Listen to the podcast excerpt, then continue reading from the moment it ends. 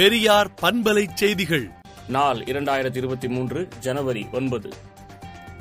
ஆளுநர் உரை என்பது மாநில அரசு எழுதி கொடுத்ததை அச்சு பிசகாமல் பிறழாமல் படிப்பதுதான் அதுதான் மரபு சட்டமும் ஆகும் என்றும் ஆனால் தமிழ்நாட்டின் ஆளுநராக இருக்கக்கூடிய திரு ஆர் என் ரவி அவர்கள் ஆளுநராக பொறுப்பேற்றது முதல் சட்டவிரோதமாகவும் தமிழ்நாடு அரசுக்கு எதிராகவும் மத சார்பின்மைக்கு மாறாகவும் பேசி வருகிறார் நடந்து வருகிறார் என்றும் அதில் உச்சபட்சமாக ஆளுநர் உரையில் இன்று தமிழ்நாடு அரசு தயாரித்துக் கொடுத்த அறிக்கையில் இல்லாததை படிப்பதும் அறிக்கையில் இடம்பெற்றிருந்த தந்தை பெரியார் அண்ணல் அம்பேத்கர் பெருந்தலைவர் காமராசர் அறிஞர் அண்ணா முத்தமிழறிஞர் கலைஞர் பெயர்களை படிக்காமல் உதாசீனம் செய்தது கண்டிக்கத்தக்கதாகும் என்றும் தமிழ்நாடு சட்டப்பேரவையில் இதுவரை போது நடந்திராத அநாகரிக செயலாகும் இது என்றும் திராவிடர் கழகத் தலைவர் ஆசிரியர் தி வீரமணி கண்டன அறிக்கை விடுத்துள்ளார்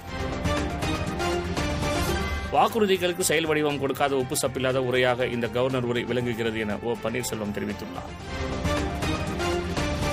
மின்சார வாரிய ஊழியர்கள் நாளை அழைப்பு விடுத்துள்ள வேலைநிறுத்த போராட்டத்திற்கு தடை விதித்து சென்னை உயர்நீதிமன்றம் உத்தரவிட்டுள்ளது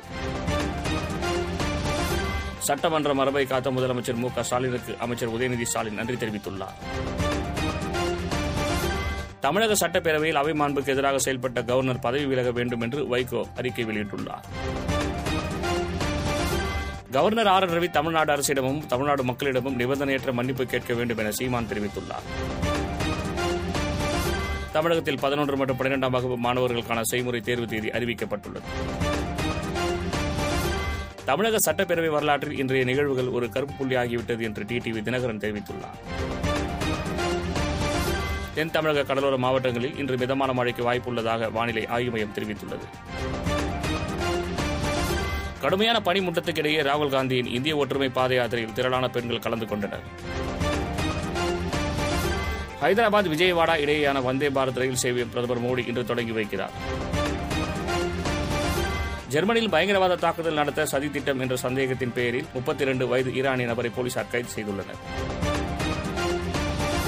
இலங்கை போக்குவரத்தை மேம்படுத்துவதற்காக எழுபத்தைந்து பேருந்துகளை இந்தியா வழங்கி உதவியுள்ளது பிரேசில் நாடாளுமன்ற வன்முறை சம்பவத்திற்கு அமெரிக்க அதிபர் ஜோ பைடன் கடும் கண்டனம் தெரிவித்துள்ளார் தைவானை சுற்றி நேற்று போர் ஒத்திகை மேற்கொண்டதாக சீன ராணுவம் தெரிவித்துள்ளது விடுதலை நாளேட்டை